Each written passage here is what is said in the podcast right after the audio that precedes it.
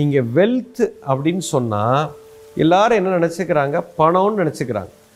இது நீங்கள் தமிழ்நாட்டில் குறிப்பாக உலகத்தில் எங்கேயுமே இல்லாத ஒரு உண்மை தமிழகத்தில் மட்டும் இருக்குது இங்கே யாராவது நம்ம வீட்டில் வந்து காலில் விழுந்தாங்கன்னா அவனை வாழ்த்துவாங்க. பதினாறு செல்வம் பெற்று பதினாறும் செல்வம் பெறணும்னு சொல்லுவாங்க. செல்வத்தில் முதல்ல ஒரு செல்வம் இல்லையா? பதினாறு செல்வங்கள் இருக்குது அதாவது பொருள் செல்வம் மட்டுமல்ல ஒருத்தனுக்கு பொருள் இருக்கணும் மனசு நிம்மதி இருக்கணும் அமைதி இருக்கணும் அவனுடைய இல்லற வாழ்வு நல்லா இருக்கணும் அவனுக்கு புகழ் இருக்கணும் பேர் இருக்கணும் பவர் இருக்கணும்.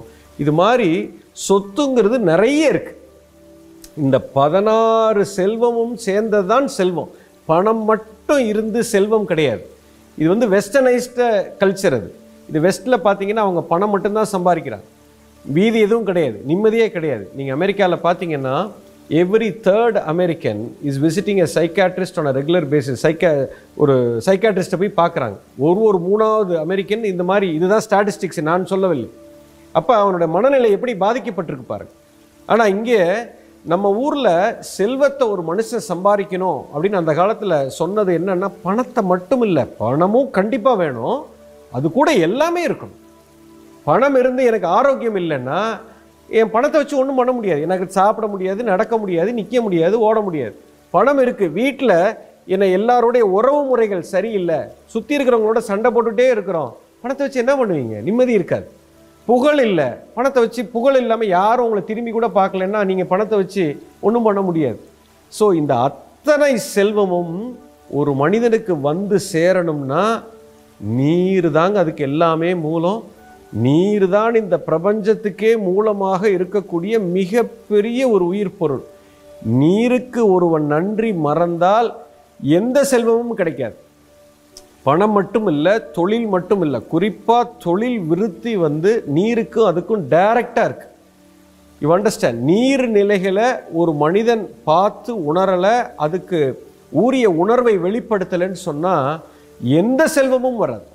ஸோ அத்தனை செல்வத்துக்கும் மூலமாக இருக்கிறது நீர் தான் செல்வம்னா என்னங்க? பொருள். நீங்கள் பணத்தை வச்சு என்ன பண்ண போகிறீங்க பொருள் தானே வாங்குவீங்க. நல்ல வீடு வாங்கிக்குவீங்க. நல்ல கார் வச்சுக்குவீங்க. நல்ல நகை வாங்கி போட்டுக்குவீங்க. பெரிய பெரிய வீடு பங்களா இடம் வாங்கி போடுவீங்க. அப்போ அந்த உடம்பு நல்லாயிருக்கும் இப்போ இந்த உடம்பே எடுத்துக்கோங்க. இந்த உடம்பு என்ன? ஒரு அடியாக இருந்தது இன்றைக்கி ஆறு அடியாக இருக்குது எப்படி வந்துச்சு ஆறு அடி?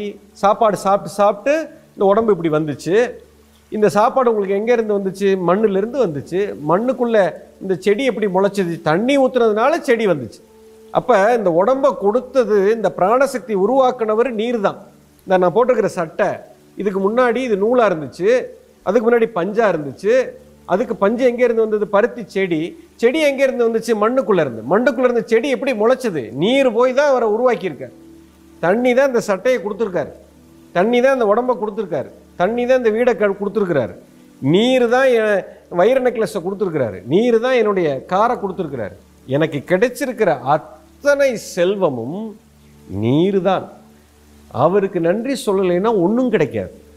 அப்போ இதெல்லாம் கிடைக்கும் போது எனக்கு மன அமைதி கிடைக்குது உடல் ஆரோக்கியம் கிடைக்குது மனம் அமைதியாக இருக்குது மனம் அமைதியாக இருக்கணும்னா பசி ஆற்றணும் பசியும் அவர் தான் போக்குறார். ஸோ பசி போனதுக்கப்புறம் என் மனம் அமைதியாக இருக்குது உயிரில் பிராணசக்தி இருக்கும்போது சந்தோஷம் கிடைக்குது. அப்போது மனநிலையும் நல்லா இருக்கணும் சந்தோஷம் இருக்கணும் உறவுமுறை நல்லா இருக்கணும் சக்தி மேலோங்கி இருக்கும்போது நீ உலகத்தை ஜெயிச்சிருவ. உலகத்தை ஜெயிக்கும் போது உனக்கு புகழ் வரும். அப்போ புகழ் வருவதற்கும் அவர் தான் காரணமாக இருக்கார். பேர் வருவதற்கும் காரணமாக இருக்கார். பொருள்தன்மைக்கும் காரணமாக இருக்கார்.